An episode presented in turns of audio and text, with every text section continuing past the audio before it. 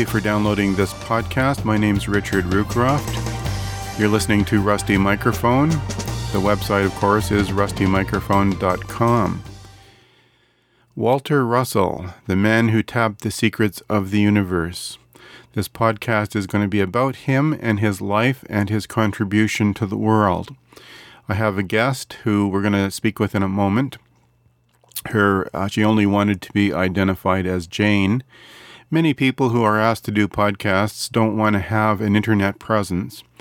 And so uh, Jane, of course, is uh, has a very important job, and she has been to India several times. She has uh, talk, um, talked to Lao Russell, the wife of Dr. Walter Russell, and been to Swannanoa and studied the course materials extensively, and I know no one else who uh, knows as much about the work and the lives of Walter and Lao Russell as Jane does. So, in a moment, we're going to have um, an interview with Jane via Skype. Let's say that Walter Russell was, in fact, the man who tapped the secrets of the universe. He, in his earlier years, had a severance of body and consciousness and walked and talked with God for many days. And um, God gave him the secrets of the universe. And I think as soon as people hear the word God, they get scared away. But this is the merging of science and religion. Science and religion come together in the teachings of Walter Russell, the universal one the notion that um, matter and planets, solar systems are all created in a certain, uh, very, very accurate way uh, through the wave, through thought waves. He says that it's a thought wave universe. And we're going to talk about that more in detail. Walter Russell was certainly, certainly an amazing man, and I'm not going to spend too much time uh, talking about um, his life because the discussion with Jane gets into that quite a bit. And uh, this is certainly one of the great contributors to the uh, knowledge, today's knowledge, and future knowledge of mankind. Uh, he certainly goes down as one of the great uh, people that seekers of knowledge would certainly want to learn more about and find out about. Let's uh, go now to the interview with Jane. Here it is. Jane does not want to have her full name or identification uh, um, on the internet, but she knows so much about uh, Dr. Walter Russell's work and has such a tremendous background. Um, I'd like to introduce Jane. So, how are you today, Jane? Not bad, thank you. so, you have studied Walter Russell's work and studied it and studied it for, for many many years, and you're you're the person that I think of when when we're um, wanting to get some insight into this wonderful man, this man who did in fact walk and talk with God for oh um, how many days was it? Do you remember? In terms of his enlightenment, you mean? When he had that big uh, separation big from the big, the huge enlightenment was yeah. 49 days. Yeah. But he had he had enlightenments every seven years from the time he was seven, and usually those enlightenments lasted uh, several days, up to a week. And um, he, yeah, I just remembered that there was one big enlightenment but I yeah. didn't realize there was a whole sort of like uh, an earthquake. When an earthquake happens, there's aftershock. So this is probably the similar to that, isn't it? Like in terms of comparing it to that. What the only thing I can understand is that he needed all of the other years in preparation to be able to handle the 49 days. And every enlightenment um, increased his capacity or capability of being able to receive the 49 day enlightenment. Was, was it a series of small ones leading up to the big one then? Is that the way it worked? Yes, it was. Every seven years. Oh. He, um, he it, luckily, his parents, um, considering the period of time, because it was in the 1870s, I think he was born in 1871. He died in 63, didn't he? Yeah. I believe he died in 63. Yeah. yeah. Um, his parents just let him wander away. Um, and he needed time alone to deal with what he had to deal with. And every time he had an enlightenment, he seemed to come back with a new capability. So he's he's so gifted. You know, he wrote music, he played music, he conducted music. He um, was a great artist. He was uh, considered he, had, he was considered Leonardo da Vinci of our modern times, wasn't he? Yes, his his accomplishments are unbelievable. And what's surprising is Americans are so proud of America, and they're very very proud of all of the great people that have ever been American. And so few Americans today are aware of who Walter Russell is, which is isn't it amazing how how um, how he's off the radar scope, basically, right?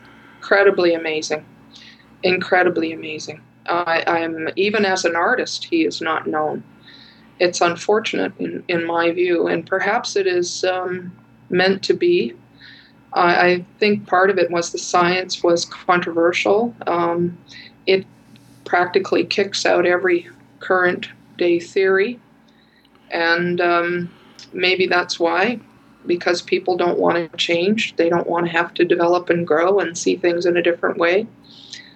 Um, although I do believe he will become very famous again at some time mm. in the future. Yes, I think his work will surface. It will uh, become more important in the uh, ages to come. Uh, I don't know very much about what's going to happen in the future, other than the fact that I sense something is going to happen. Walter Russell was the, not only the man who tapped the secrets of the universe, but he was also the man who, as you mentioned, I think, uh, invented figure skating. I, if I remember correctly, he either invented or had something to do with the creation of expressways, um, motorways.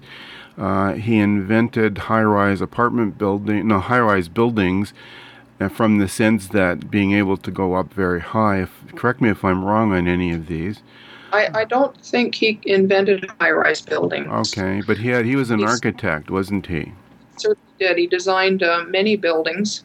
Uh, he was he had not uh, he was not a he didn't have a degree in architecture, but he was a great designer. So he would hire architects to iron out all the building code that was was required. But he started designing buildings because, as an artist, he was annoyed at how little light there was in an apartment. Uh-huh. He could he didn't have enough light to paint properly. So the first, I believe, one of the first buildings he ever designed was the Hotel des Artistes in New York City, um, and it was designed so that every apartment received a great deal of light, and it was designed for, with artists in mind. That building is still very famous today, and a lot of very famous people have lived in it, including Walter. Walter lived there and uh, did a lot of his artwork there, in, including some of his sculptures. Um, let's talk about the um, the um, main thrust of the science of Dr. Walter Russell. By the way, he had an honorary doctorate from a university later on, didn't he? Uh, in in uh, recognition of the tremendous work that he's contributed to the world. So he, he was in fact a doctor, but um, the main thing that God gave him when he had his uh, experience walking and talking with God, as they say, is the um, the theory. No, well, I can't. I call it the theory of the wave, but it's Walter Russell's wave, and the the main um, part of the, the teachings of Walter and Lao Russell is that it's a thought wave universe. And uh, basically, everything that happens in in our existence in this reality happens because of thought. And philosophers will say, well, whose thought? Well, God's thought, obviously, or the universal one. There was one book that Walter Russell wrote called The Universal One, and uh, in that book, he has um, contained uh, the bulk of the science of how to prove the existence of God scientifically. And being a thought wave universe, Walter Russell did painting after painting, illustration after illustration of something called the wave. And the wave, um, if you'll just permit me to talk for a moment about that, my understanding of it anyway, uh, is that the wave is uh, teaching us how anything that exists comes into reality, comes into existence. and I have to go not only by Walter Russell's diagrams, but a, a, dream that I had years ago about the cubes. Because Walter Russell's science involves um, squares and circles, and certainly cubes and spheres is the um, main thrust of it. The geometry of how the wave works goes something like this, if I if I do it correctly. Um, out of the corners of cubes, or the um, I'm not sure if it's the corners of cubes or the um, uh, planes of cubes, comes um, two closing vortexes. And if you can imagine an atom or the earth and um, a tornado. A tornado is something that has a very large, slowly moving one end, and as it be- gains power and momentum and it becomes smaller and smaller at the other end, it has tremendous force and speed. Well, Walter Russell always said that there's another tornado opposite to that that we don't actually see. And in, in his science, uh, as God thinks, then God thinks two closing vortexes closing from space somewhere. And it, if you think in the microcosm, you're, you're talking the the uh, atomic world. If you think in the terms of, of uh, our Earth, then it would be more in an astronomical or uh, galactic sense, if he even described how galaxies and planets and suns came, come into existence through the closing of uh, these two vortexes, which uh, one would think in Euclidean logic, well, how would the two vortexes ever come together? and how would they ever know each other is there, and how would they find each other? And this is the great uh, mystery of how the universe works, because uh, here we are, we're human beings, we have uh, what we call opposing thumbs or opposing digits. And uh, the Russellian uh, thinking is that basically not only does God think, but we also, as um, uh, sons of God or, or uh, we have a spark of divinity within us. We have closing uh, digits as well. With our little hands, we go around and we can do things. Well, in Walter Russell's wave, the closing vortexes basically uh, find each other and they start uh, accumulating the ether or some kind of matter that is in the all of the ether.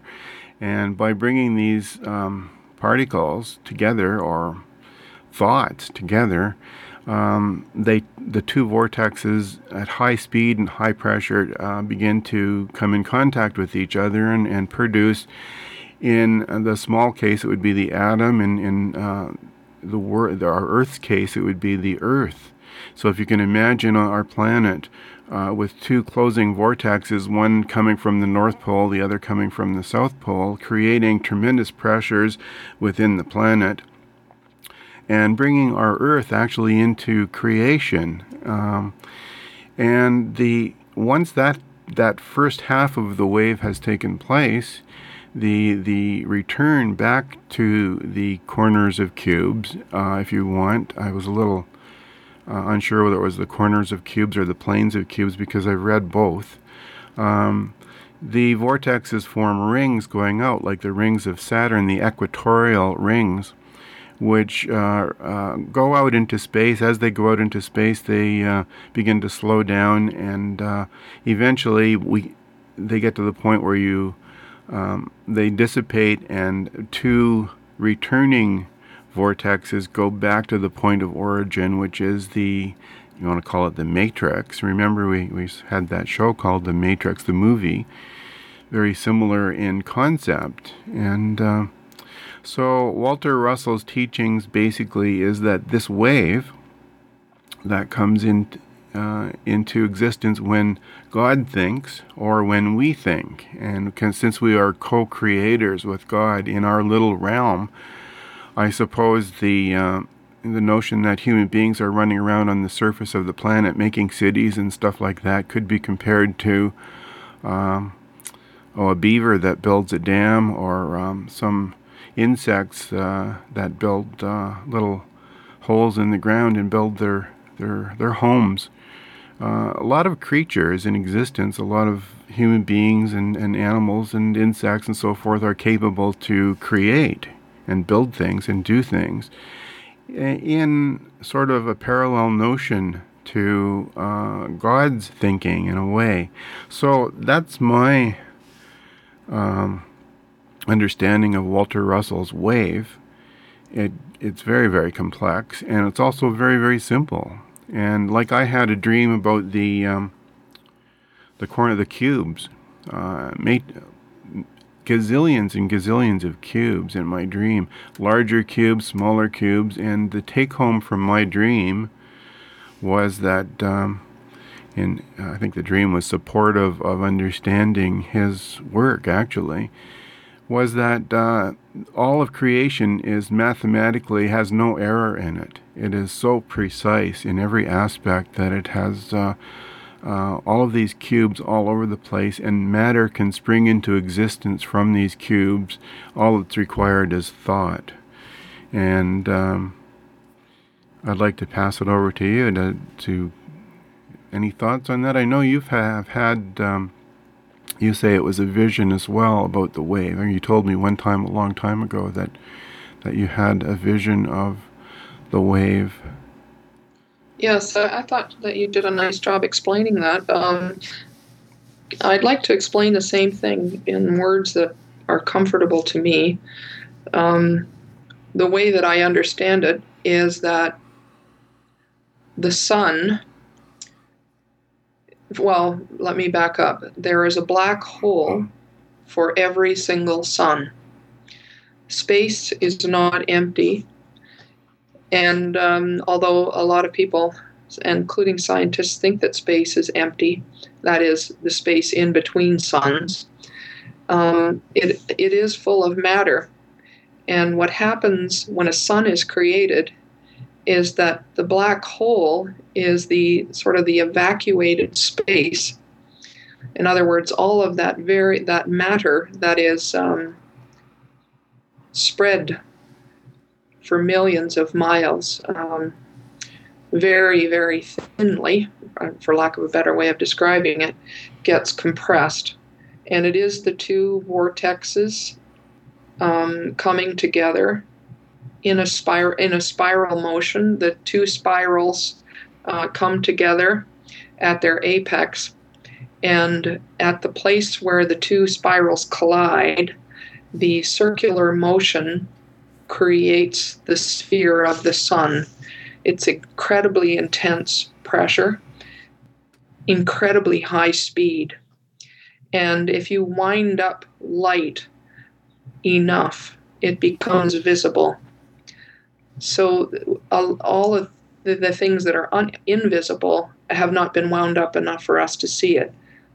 The sun, the sphere of the, the sun, spins a lot. I don't think a lot of people realize that suns spin, and it is a perfect sphere for millions of years but it's gyroscopic motion, this spinning motion, just like a child's toy, which is the spinning top. After millennia, um, the spinning top is no longer a perfect sphere. It starts to oblate. When it starts to oblate, the axis starts to tip.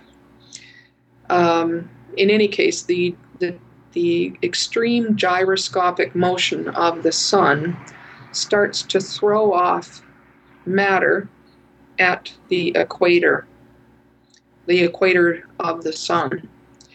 Um, it's just light waves that are thrown off, and they are not um, compressed enough at first to be visible. But eventually, what happens then is a planet is born at the equator the planet is minute in comparison to the hugeness of the sun, but for us, not so small. And that planet at first does not rotate. So when you think of Mercury, Mercury still does not rotate. It has the same face of the planet facing the sun, all in its circular motion around the sun.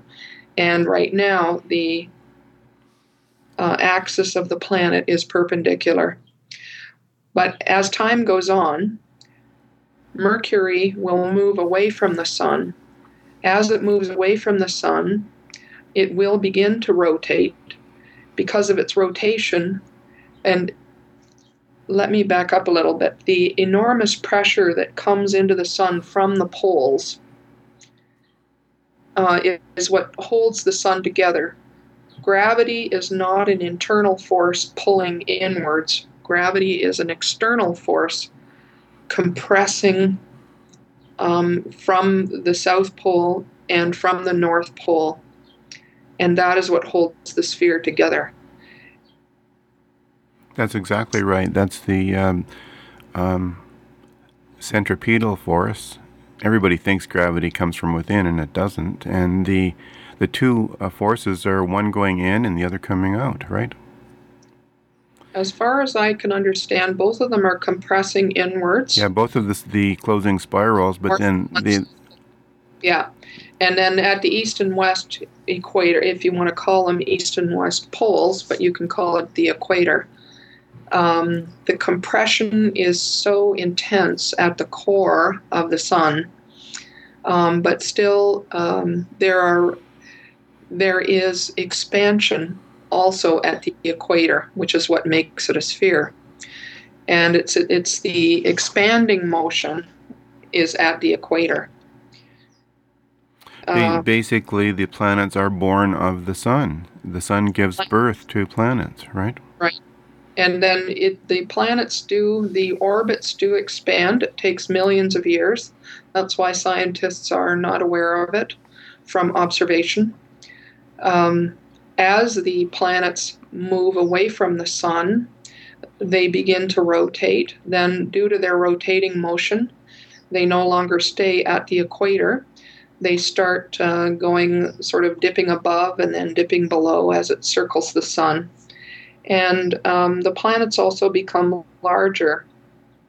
Um, yeah, and eventually they they have a life uh, cycle as well, and as they get out uh, in, in, eons of time, they get out toward the uh, um, more outside orbits, they start into a retrograde process, and Walter Russell describes that, right? He describes it in great detail. Yeah. It's um it's fascinating that the creation of everything is right there in front of our eyes. All you have to do is look at any solar system. All body cells are created the same way, and all elements are created the same way. And it's all gyroscopic motion and the movement of spirals. I'm not, it's been a long time since I've tried to put my understanding of the Russell science into words, and I'm a bit rusty. Um, oh, rusty I, microphone. You know, there, there we go. Yes, very good, very good venue. uh, but I want, I go ahead, yeah. What I understand from uh, Dr. Russell's uh, work is that at one time, uh, Earth was in the position of Mercury. As millennia go by, it moves into an ever expanding orbit uh, until it reaches the position where water and fire can exist on the planet and then life forms. Uh, apparently, Mars used to be in the position where Earth is now. And when Mars was here in the position where Earth is, it did have life. And uh, that is one of the parts of how, how life is generated from suns. And um, the planet has to be in a certain position so that fire and water can exist before life can um, occur the way that we understand life. So I think that when people do eventually get onto Mars, they will may find some evidence of civilization. It's hard to say because it was so many millions of years ago. It's hard to know what might be able to survive that many that many millions of years. Yes. Can I just um, change gears slightly? Still keeping with the science, though. Um, the octave system. Walter Russell described not only the wave, but um, A system of uh, nine octaves. Actually, some of his writings talked about ten octaves, and some talked about nine octaves. And when Yeah, I he when I when I looked at the diagrams, I looked at the first and last octaves, and I thought, okay, well, there's really only half of an octave here. So it probably was the case that the tenth octave was really a, re- a half repeat of the first octave. What do you Right. think about that? That's what I understand as well. Originally, he called it 10, and then the more he worked with it, he decided it was really 9. But And the ninth octave is as far as it can go before matter uh, returns to um, a plane. Um, in other words, no vibration. And Yes. then things begin again at octave one. So um, the way that I think the planets can be somewhat of a model for the nine octaves as well, because um, Mercury as a planet is very small, and Mercury, uh, sorry, Venus is a little larger, and then Earth is a little larger, and so on.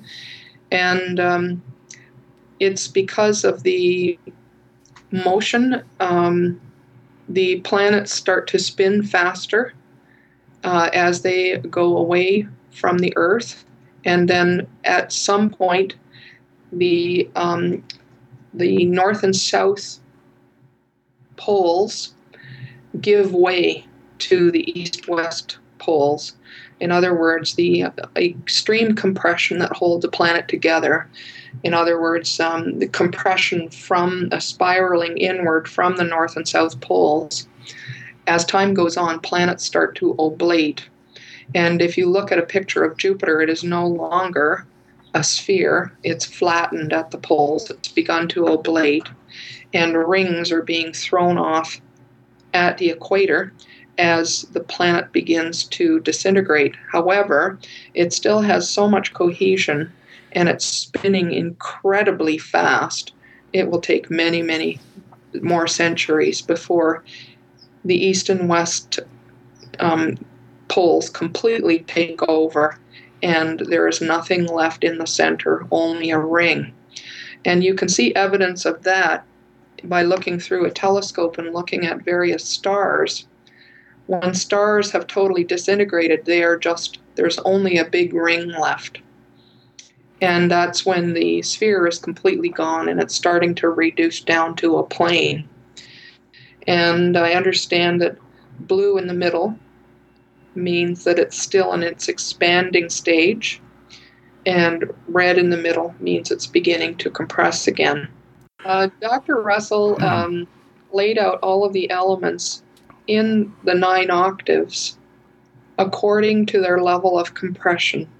And so the- one, one would uh, the first octave would be not very much compression, and ten would be lots of compression, or nine would be lots of compression. Is that the way it works? no, I believe that um, the fourth octave and the fifth octave are the highest compression. Okay, so it's in the center. That's correct. Yeah. Okay. And so the first three octaves are not visible, they're still gases. Um, compression is beginning, but it, for our vision, it's not visible to us. Uh, it starts to become visible to us in the fourth octave and increasingly visible then. And um, what happens is the spiralic motion and the intensity of that motion is extremely generative and produces complete spheres at the apex of the two vortices coming together. And um, when we get up toward the sixth or seventh octave, and I'm afraid I don't know this very well, um, the east west poles of the sphere start to take over. However, the elements are spinning at such an extremely high speed that um, let me back up a little bit. The compression to make a sphere is so incredibly intense that its unwinding process takes, um, well, from a planet's point of view, um, millions of years. And even from an element's point of view, it takes an awful long time. And um, but as the east-west poles start to take over, the the expansion is incredibly fast and takes a long time for unwinding. So the eighth and ninth octaves in particular are an, uh, are elements that are unwinding at an incredibly incredible speed. And, and is, uh, is, that not where um, the atomic elements are located in one of the higher? I think it is the highest octave, if I remember correctly. But uh, yes, I think that well, strontium yeah. is a very dangerous element. It's in the eighth octave. It's not in the ninth. Yeah, I'd like to tell our listeners that um, Walter Russell, from his um, uh, diagrams of the octave system and uh, how the universe works, came up with um, uh, a prediction of certain elements that were later discovered. And uh, one of those elements were radioactive. I'm not a radio uh, radio radioactive type uh, engineering person, so I don't really understand uh, all of this very much. But according to Walter Russell's book, Atomic Suicide, in particular, he was saying that at, at that uh, rapid spinning, he called it a radioactive stepping down. And uh, in the book Atomic Suicide, which he wrote to warn the world of the problems of radioactivity, he uh, suggests very strongly. First of all, I was going to say that they didn't they create the atomic bomb as a result of his discovery of one of the atomic elements? Am I correct in saying that? Uh, I believe um, uranium. But, but he, he was never given credit for it. No, well, he didn't create the atomic bomb. No, no, I never, I never said that. No, but they they carried it forward based on something that he discovered, and they sort of ran with it, right? I, I believe he he knew about the existence of uranium. Yeah. And uh, they re they renamed it. He had a different name for it originally. Yes, and um, I, I believe there are correct me if I'm wrong, but there are still uh, atomic particles that he uh, says should be there that no one's discovered yet. Is that correct? As far as I know. Yeah, but maybe they have by now we don't know about it. But um, I, am not sure. I do think there are scientists that are paying attention to his work. Yeah. Um, I know that he gets quoted in books and stuff. Um, yeah. So basically, basically, the atomic aspect of this is Walter Russell uh, warned people all of his life to um, stay away from from these sorts of radioactive materials that they're dangerous. He says he talks about the radioactive stepping down. He talks about uh, how these particles, when they're in any kind of a man-made container or even in, in natural rock, they they tend to um, break down anything that's around them. And when I hear of uh, them dumping radioactive waste in the ocean inside metallic containers, I know without having any knowledge of the subject myself that based on Walter Russell's work, that these containers will eventually, over a period of time, crack and break down. And a lot of the uh, submarines that have, uh, you know, slipped uh, to depths that are no longer accessible and have these uh, um, nuclear reactors going in them, um, those things are just going to deteriorate and break loose. There's basically there's no way you can keep radioactivity in, imprisoned. It will always break loose. And the normal and natural place for, for radioactive materials is deep under the ground, and it has a tendency even to break apart rock. And so when I hear of Yucca Mountain and uh, the notion that they're storing huge, huge amounts of radioactive waste in this uh, underground mountain. Yes, it's the correct place for it because it's deep underground, but it will also break loose over a period of time, break loose from whatever containers it's in. What, do you have any thoughts on that? Yes, I sure do. Um, the way that I, first of all, I want to say that the Russells say that everything seeks equilibrium in other words, everything strives to become the same. And a very simple um, demonstration of that is a story that Russells themselves use in their home study course. If you have a block of ice at one end of a room, and you have an extremely red hot iron at the other end of the room, a current will be created between the two. The block of ice will strive to become as hot as the iron. The iron will strive to become as cool as the ice. And between the two of them, um, the ice will cool, the will warm up, and the iron will cool down until an equilibrium is reached. This is also um, the way that Dr. Russell talks about work in the universe. Work in any way, um, scientifically or in any other way, is when there is um, something unequal, work is created uh, because equilibrium has to happen. In other words, balance has to be made. So, the reason I'm bringing that up is that for most, all of humans, um, almost all of the elements that are in our bodies are generally in the fourth and fifth octave. There are trace elements, um, very, very minute quantities of elements that are in the seventh octave, like very trace amounts of copper and zinc, but very small. Almost everything we ingest and everything that we engage with and interchange with in our lives as humans on the earth is in the fourth and fifth octave. Um, that's how, how, our bodies are composed largely, and that's the air we breathe uh, largely, all in the fourth and fifth octave. Um, the winding down process of the upper octave elements, for example, uranium or strontium or plutonium, unwinding at extremely high speeds. Because everything strives to become alike, if you put a person next to a piece of uranium, this extremely fast unwinding process that's happening with the uranium will cause our cells, which are also spinning, to spin faster because everything strives to become the same. And the death process in the human form is unwinding.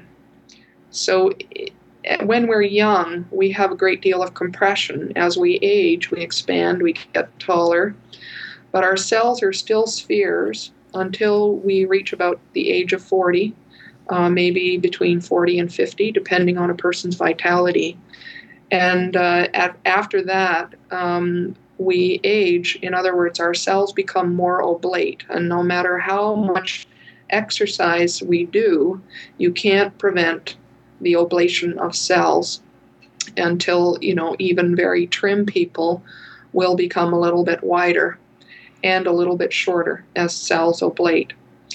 If you expose yourself to uranium enough, or e- even permanently, the unwinding process is sped up much, much faster than what would be normal in the fourth and fifth octave, and a person will die.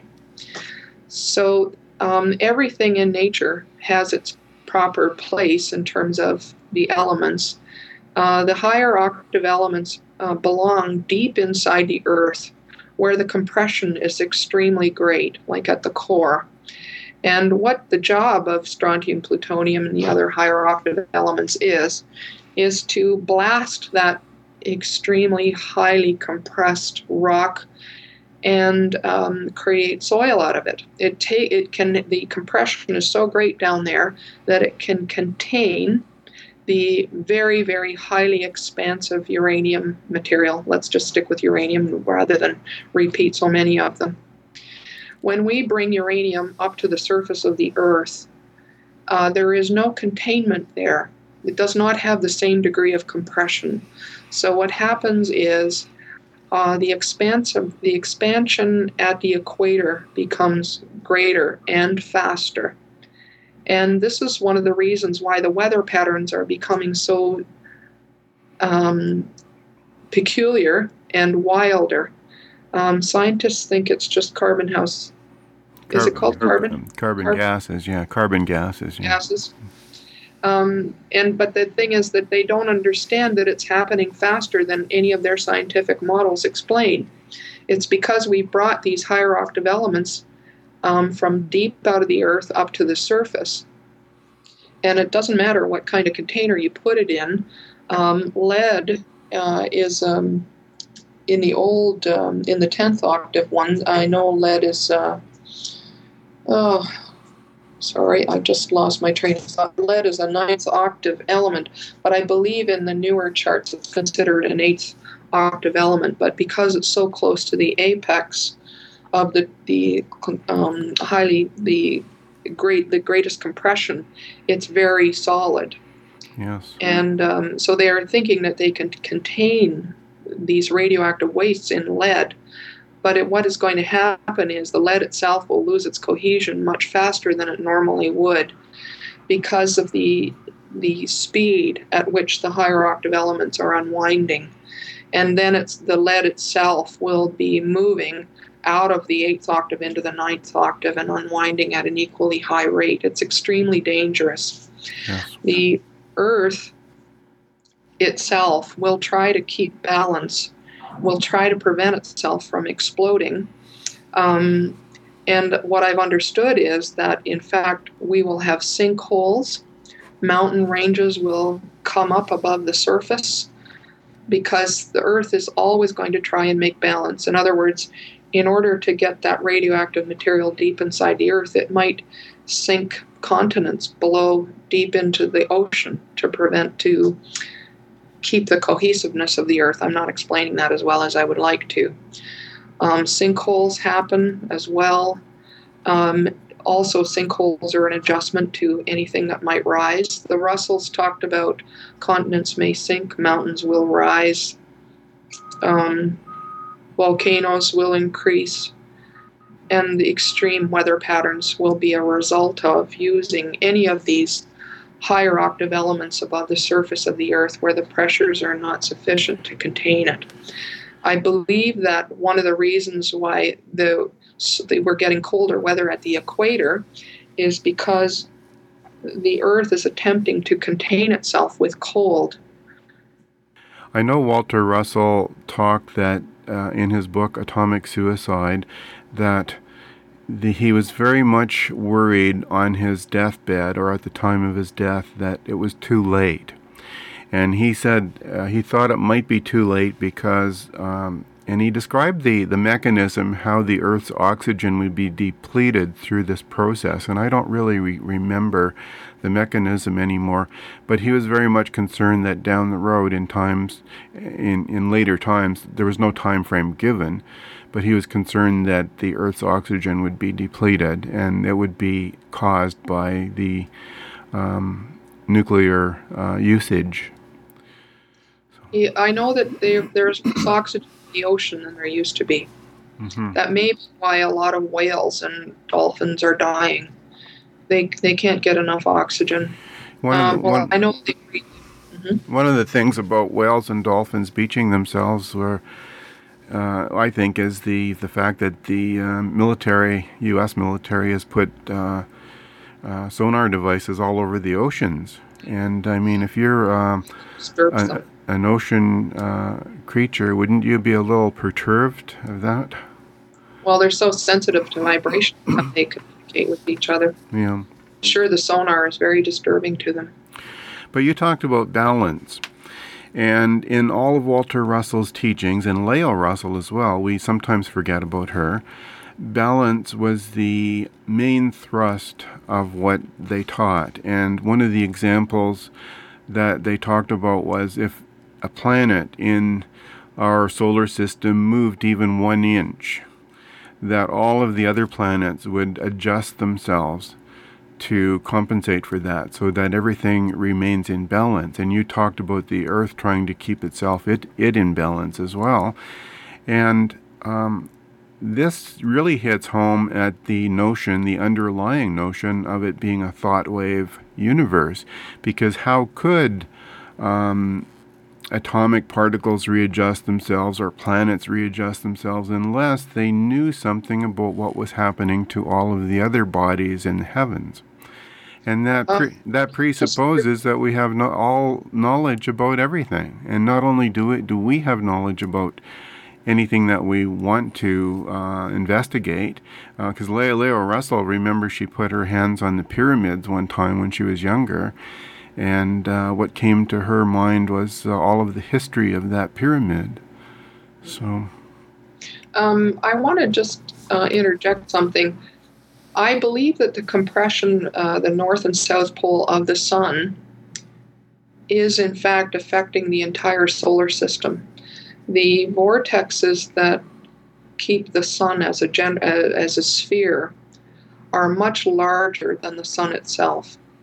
They expand way out into space, and I believe the entire solar system is under the influence of those compressing vortexes that uh, make the sun a sphere. I don't think that each each planet is individual. I believe it's all part of the same um, compressive force that holds together the sun.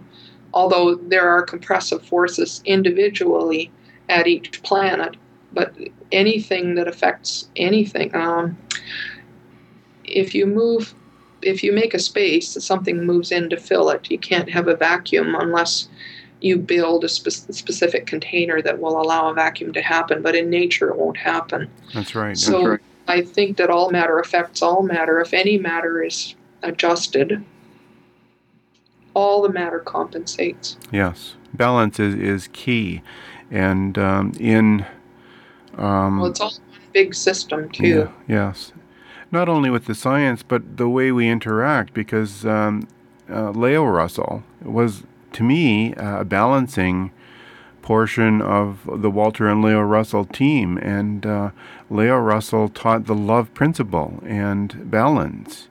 And uh, I, I really think that um, I've noticed in my own life too. Some of her teachings were that you should pay attention to to your mate. And uh, when when my wife starts telling me something, I I real I realize the lessons of uh, Lao Russell, and I think, okay, I better pay attention to this. And you know what? Uh, we've been married for quite a number of years now. Every time my wife has told me something that was significant, uh, it turned out to be she was right. And uh, if I had have done it my way, I would have been probably doing it wrong. But um, uh, Lao Russell taught the love principle, and she taught in business. Uh, you don't just go into business to receive, receive, receive, and get money and get rich. You you go into business with the idea of trying to give something to the world, a product or a service or something, and your focus should be on how you're going to benefit other people, and the re- rewards will come. She said, uh, uh, as long as you um, focus on uh, providing something of value to people, then the rewards will come. In other words, you will be successful. You'll monetarily, uh, the success is not really related to um, the the notion of greed. It's related to how well you've um, given out the love. Love is given out in terms of um, you know building a better mousetrap or having a, a better business, serving people. And the return for that, the balancing portion, is your reward. Um, and uh, Lao Russell was talking to a little girl, and uh, she asked the little girl what she wanted to be when she grew up. And the little girl said, I want to, to marry a prince. And that's when Lao Russell said, Well, you'll have to make yourself into a princess. Yeah, she Um, also said that um, who uh, are looking for opportunities um, and they want to be introduced to, uh, you know, people who sort of have a higher social status or, you know, unreachable because they're so famous. She said that, you know, uh, you didn't really need to worry about it. If you invented something or created something or offer something of great value, those people will come to you Yeah, that's true. Yeah. and uh, not to worry about meeting a person of um, you know who's very difficult to meet you just keep working on the product or the service that you're offering and it will happen Yes. Um, many, you were telling me at one point, many of the students of Walter Russell um, weren't too fond of, well, some of them weren't too fond of Lao. And I have to say that I have always been very, very fond of Lao. She has influenced Walter Russell's work in many respects. Uh, one of the respects that I remember was he, he changed the science. And in his original diagrams, he depicted the two polarities as plus and minus. And Lao came along and said, Well, why should the female principle be minus? The females are not minus. And so he changed the designation on some of his diagrams to reflect um, uh, plus on both sides, and plus plus in the middle where the two vortexes meet. And um, I thought that was interesting. It may have made some of his diagrams a little more hard or harder to understand than what possibly would have been otherwise. But the contributions of Lao Russell are uh, actually very, very important. Uh, one of the things she talks about was the history of men, how they've treated women. And I have to say that I totally agree that um, we have hundreds and hundreds of years of maltreating our women, especially in certain parts of the world. It's very important to allow uh, women to. That's very chauvinistic to allow women to. I mean, I shouldn't even talk like that. I, I mean, women have to be equal to men. I mean, there's absolutely no uh, if, ands, or buts about it. And Lao Russell was very um, uh, insisting that uh, that women have uh, a role to play in all aspects of uh, human activity. So. I, she said something that I thought was uh, very interesting. She said that the societies that have had made the most progress are the societies where the women are most equal. And the societies that are the most backward are where the women are, the least equal. Yes. I think that's yeah. very telling. And uh, it is the time for uh, women to be recognized as equal to men Women tend to look at things differently than men. Biologically, they are different, uh, but they are equal. And both sexes have to contribute together in order to make balance. And um, I think that's extremely valuable, uh, very, very valuable. And um, uh-huh. when they teach the home study course, it's a one year home study course, uh, that is uh, demonstrated throughout every lesson. And also, it is also scientifically explained that you have to have um, both sides of the center. He used, I, he used the example of uh, salt, sodium, and chlorine. Chloro, I'm, I'm not a chemist, so I don't remember, but uh, when they come together as a um, male female principle, that, uh, wow, salt is a cube. And uh, it's amazing how um, sodium and uh, chlor- chloride could uh, actually attach themselves to other elements um, and become different substances. But when the opportunity presents itself to uh, come together as, as sodium chloride, um, they will actually divorce themselves from the other elements, and that's a very strong union, right? Bind together, yeah. yes. I think it's fascinating, actually. Very, yeah. They, uh, I think it's very, very interesting how the the balance principle of you know. And Le- Walter and Lao, Walter and Lao Russell as well. I mean, the story of Wal- uh, Walter and Lao Russell getting together was amazing. He was considerably older than her, and uh, my recollection, you're going to fill in the blanks, I hope, but he. Um, there was this book, uh, The Man Who Tapped the Secrets of the Universe, and she read that book. And she picked up the phone, obtained his phone number somehow. She was in some other part of the country, called him, and I forget the exact exchange of words, but basically at the end of the conversation, he was saying, Where are you? I'll get on a train and go there right now. Right? Is that um, the way you remember it? I don't remember if he went on a train. I thought he had a car, but oh. I'm not sure. Okay. I know he said, I recognize something in your voice. Um, what the story goes that he knew when Lao was born. He was aware of her birth. And she was also aware that there was someone in America. She was born in England, and she knew there was someone in America that she would eventually be together with. And I think she was around the age of 20 when he was going through his extraordinary experience. I believe it was the 49 day enlightenment. And she wanted desperately to get over to the United States to be with him because she knew he was going through great difficulties. And she just wasn't able. The family didn't have money. She didn't have money. She couldn't leave her circumstances. And uh, through meditation was um, I believe, understood that she should wait. And uh, I've forgotten uh, exactly what year they met now. I don't recall. Um, but yes, uh, they when she called him, apparently in at that time in history, women never called a man that they didn't know. Uh, they were uh, socially it was you must be introduced to a man, and um, I believe she sat in the phone booth for half an hour before she could get enough courage to make a phone call. And part of it was because she knew her life would never be the same, that she would be asked to work very, very hard. She knew.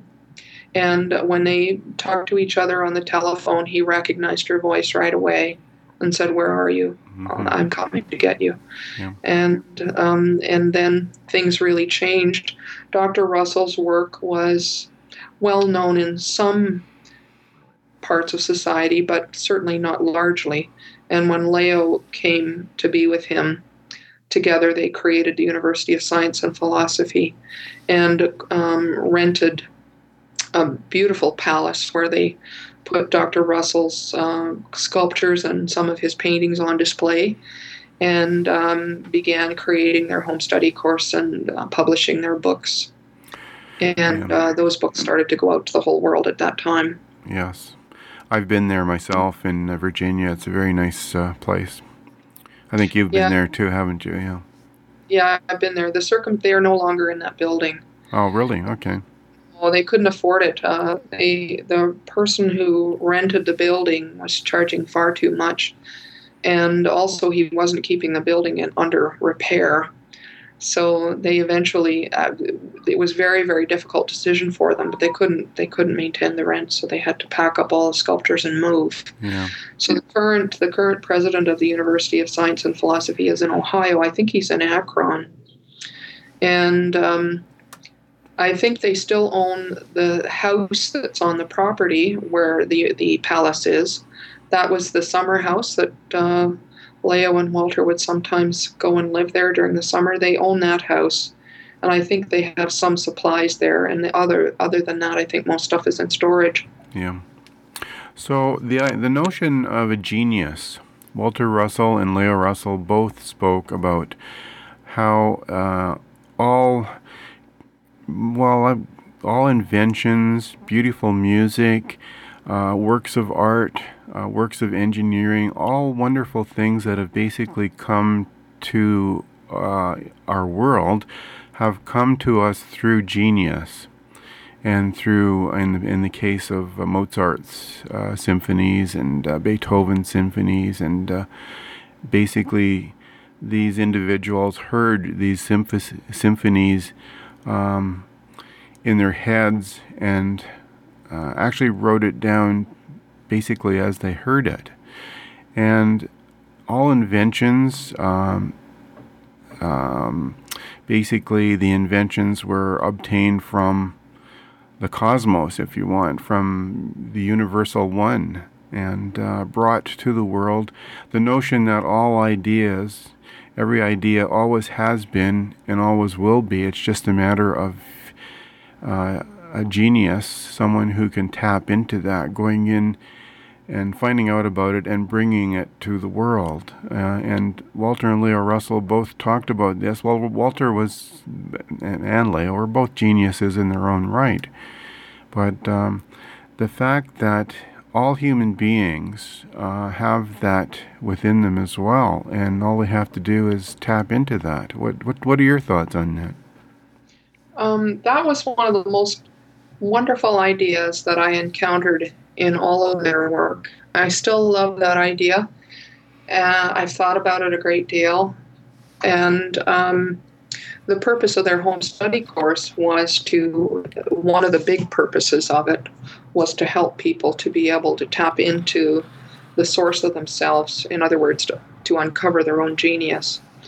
And Dr. Walter Russell has a wonderful article called Two Way Thinking. He says that all people need to learn how to do two way thinking. Most people in our society do only outward thinking, they don't do inward thinking. What he means by that is most people engage with the world through the senses. And, you know, some people engage with the world even with not only senses but extra sensory perception, in other words, ESP, which is just a more subtle and more extensive kind of sensory perception. And um, he wanted people to understand that in order to conceive an idea, um, to get original ideas or ideas that have never been discovered before, you could never do it through sensory perception. You had to do it inwardly through the God mind, in other words, the divine consciousness, and that all of us have access to that. Our education in, in North America, well, largely around the world, is very sensory and very outward looking. And uh, we examine things through microscopes or telescopes, and we record our observations and we reason things together. And through that, we've we've done a great deal in the world. We've reasoned together many, many things that are very useful and created things that are useful. But if you want things that are very leading edge, in other words, never heard before, never seen before, um, you need to go into the inside mind. In other words, it's not sensory whatsoever. You have to learn to not pay attention to your senses. In other words, become still enough or in a meditative state, become still enough that you're not really paying attention to your senses. And in that quiet place, that deep inside quiet place, that's where new ideas and new creations are born. Um, in the home study course, they describe how to learn this style of meditation, which they call um, concentration and decentration. In other words, decentration means to allow all of your sense, senses to expand, your thinking to stop, to become as still as possible, so that your body is not disturbing you in any way. And then you change from decentration, decentration to concentration. The concentration part is when you bring your creation to fruition. And every uh, sculpture that Walter Russell made, every painting that he made, every piece of music that he played, he put basically God into it. And as Lao Russell always said, if you look at his sculptures, they live and they will, they're just amazing, aren't they? They are amazing, yes. Um, apparently, if you look at a sculpture, he created the eyes in such a way that you can tell if the eyes are blue or brown. And it's just the way that he created the eyes that captured shadows. It's a very interesting thing. Yeah, um, there's no doubt Walter was an, enormous uh, genius. Um, in fact, um, they describe they describe the development of humans. Um, they do describe it in um, the Divine Iliad. There's um, I believe the book two of the Divine Iliad describes the stages of humanity. And apparently, the way that I understand it is we all begin with simple consciousness, um, much like what an ape would have, or many animals. And as time goes on, in other words, millennia, uh, we start to become self conscious and we think in terms of ourselves in comparison with others. We begin to cooperate we begin to work together. Um, we begin making sense out of our world and start um, using tools. That would be stage two. And then the next stage would be the intuitive sense, uh, which is the very beginning of the genius state. In other words, we start to get a feeling for something.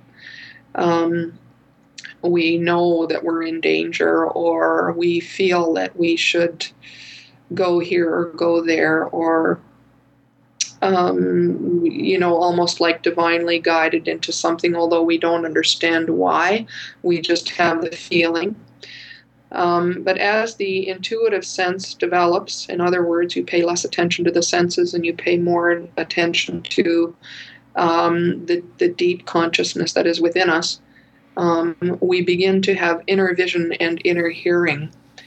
And inner vision means that uh, you see things with your eye that are not in front of you physically, Um, and it's not like imagination where you're actively um, using your will in order to um, imagine something. And this comes in a different way, in a much deeper sense, where the vision you just you are just uh, receptive, and the visions come, or you are receptive and you hear the music. Or you're receptive. You see uh, a new design for a bridge. It's not just uh, just for the arts. It's also for the sciences. That is the stage that humanity is on the edge of, and it takes um, a long time for all of humanity to reach the genius stage. It will take probably, I don't know, thousands of years, perhaps even longer than thousands of years. But there have been a number of geniuses. And when the, the Russells talk about genius, they are not talking about Mensa. Um, Mensa students or uh, I don't know what you call a Mensa person, but a person with an extremely high IQ. Um, there's no doubt about the value of Mensa uh, people, um, eidetic memory, and um, you know, very very fast thinking and very very clever people, people who can recite an entire encyclopedia back to you. That is not what they mean by genius. They mean going into um, the consciousness that is bigger than ourselves. In other words, not our outer consciousness, but consciousness that is behind everything, that pervades everything, and inhabits everything, and being able to tap into that divine consciousness and then bring it forward into the world. So, a lot of Mensa people don't ever invent something that's completely new. Uh, they are contributors, there's no doubt. Their cleverness and their abilities are very useful in the world, um, but a genius person brings something completely new. That's the way I have understood it. And it's now, this time in history, when there are, the Russell said, there are several thousand people on this earth at this time that are capable of becoming geniuses it's just that our, none of our education points toward it. It doesn't educate people how and, to reach this stage. And the educational system that we have also is such that it uh, kind of beats the creativity out of the students rather than encouraging uh, students to become more uh, connected inwardly and uh, uh, producing things. It's uh, I find that well, myself, I hated school immensely, always. And uh, a lot of uh, creators uh, in, like, I'm trying to think of some offhand that hated school. Actually, Einstein himself didn't do very well in school, and uh, but I think the notion is that um, the educational system is lacking an understanding of how to bring uh, the better qualities out of the students. Would you agree to that? Yeah, education is largely memorizing. Yeah, human tape, yeah. Human, human tape recorder stuff, right? Yeah. Yeah, or reasoning things out. Yeah, yeah um, amassing information is what most education is. Um, a person is very lucky indeed if they're able to still be a creator after they go through the education system because uh, in order to amass that much information and um, you know score well on tests and uh, be productive in terms of um, yeah what the using. what the world expects of us is um, uh, academic credentials and uh, you find uh, backyard inventors and uh, people coming up with really great things that have never gone through the formal education. Now, of, of, course, that's not excluding the fact that uh, a lot of very well educated people have done well also, but um, I think it's we're. A, it's, yeah, ahead. I just to say this. I don't want to put down everything that's external. We need to live in both worlds. We need to live in the internal world and the outer world. And it's also very new. It's very difficult for people to tap into that inner world, partly because all of our education is external, and we get into that habit. Uh, we engage in the world in the world through external senses. You know, all of our almost all of our entertainment, and to learn how to go inward is very difficult for a lot of people, especially in today's world. Um, when we're we have to be so driven in order to manage you know, to meet our obligations and Yeah. to hold down a job and to look after our families. Very, very difficult indeed. And um, so it's not that I want to be terribly critical. The the Russells, uh, I think, in their home study course, um, that's one of the greatest things that they offer, aside from their new understanding of the science, um, for people to realize that they can tap into that consciousness.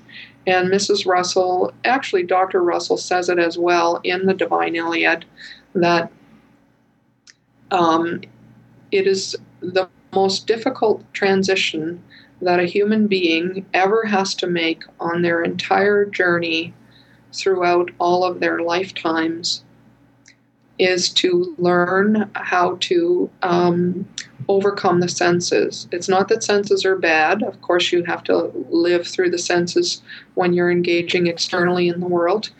Um, but to learn how to tap into um, the depths within ourselves or divine consciousness, if you want to call it that, um, it's very difficult transition to make. And Walter Russell, in fact, even says you should spend every effort to try to try to make this transition, and that even skills are not are secondary compared to learning how to make this transition, and that the skills will come later. It's amazing, isn't it? Um, I want to thank you very much, Jane, for being with us. Uh, any final remarks that you would, um, anything we missed? And Walter Russell's work was just amazing. It's a tremendous contribution to the world. There was um, a tremendous number of books that he wrote. There was the home study course.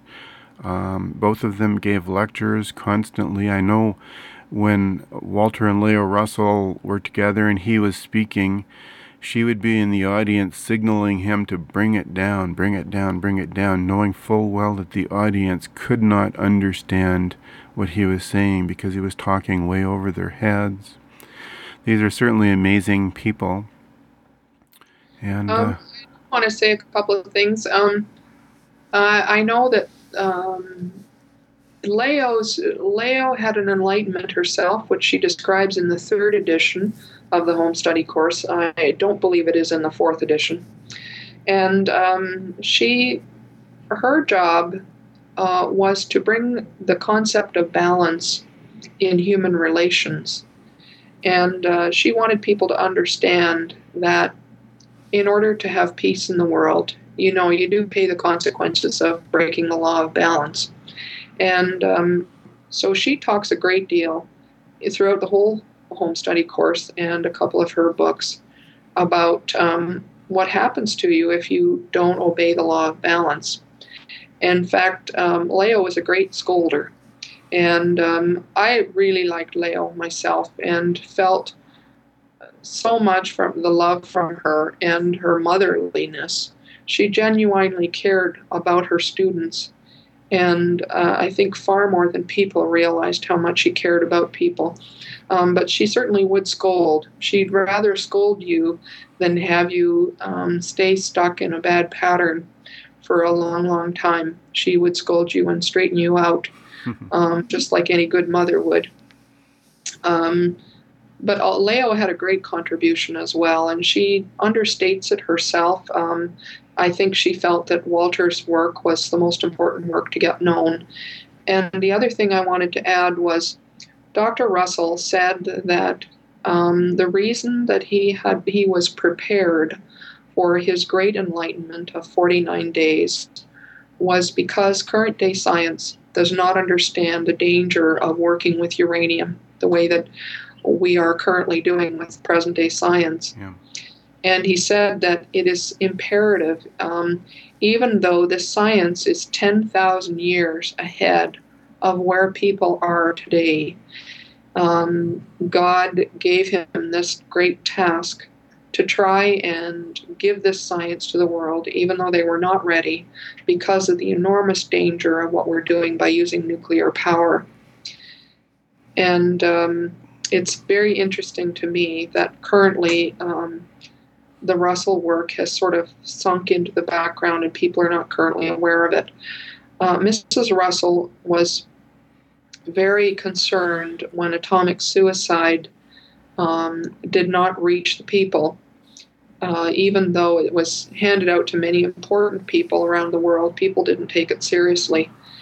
And um, she received um, a divine moment. Um, in other words, she meditated deeply over this and what she what she was she got a, re- a revelation a divine revelation from god that told her that when the weather patterns become so severe that people are terrified that is when the science will come to the forefront. People will be desperate for an answer and because of the dire uh, consequences of extreme weather patterns worldwide, then the people will pay attention to the science. Thank you very much, Jane, for being with us. I really appreciate that, and I hope our listeners appreciate it as well. Thank you. You're welcome. Thank you. I'd like to uh, finish this podcast by saying uh, you can get more information on the life of Walter Russell at the University of Science and Philosophy. Their website is www.philosophy.org. And there are many, uh, both Google videos and YouTube videos uh, relating to um, interview with with Lao Russell and various other people who talk about his work. And um, a little surfing of some of these videos would certainly um, add a lot to this um, to, to, the podcast and people's knowledge about his life. And I encourage anyone to um, read some of his books Atomic Suicide, Lao's books, uh, God Will Work With You But Not For You. Um, the Universal One is a book that Walter wrote um, which is probably the main focus of his science. And he basically, he, the universal one, of course, is God, and how God creates everything, creates the entire universe. This book was, um, it's in reprint now, it's around $50 but it used to sell for thousands of dollars uh, years ago when the book was out of print. And uh, uh, it, it, contains the sum total of Walter Russell's um, scientific explanation of God. I hope you've enjoyed this podcast. I, uh, I think we could have several podcasts on this subject, but uh, we'll end it here. Thank you for downloading this podcast. My name is Richard Rucroft, and uh, we'll see you next time.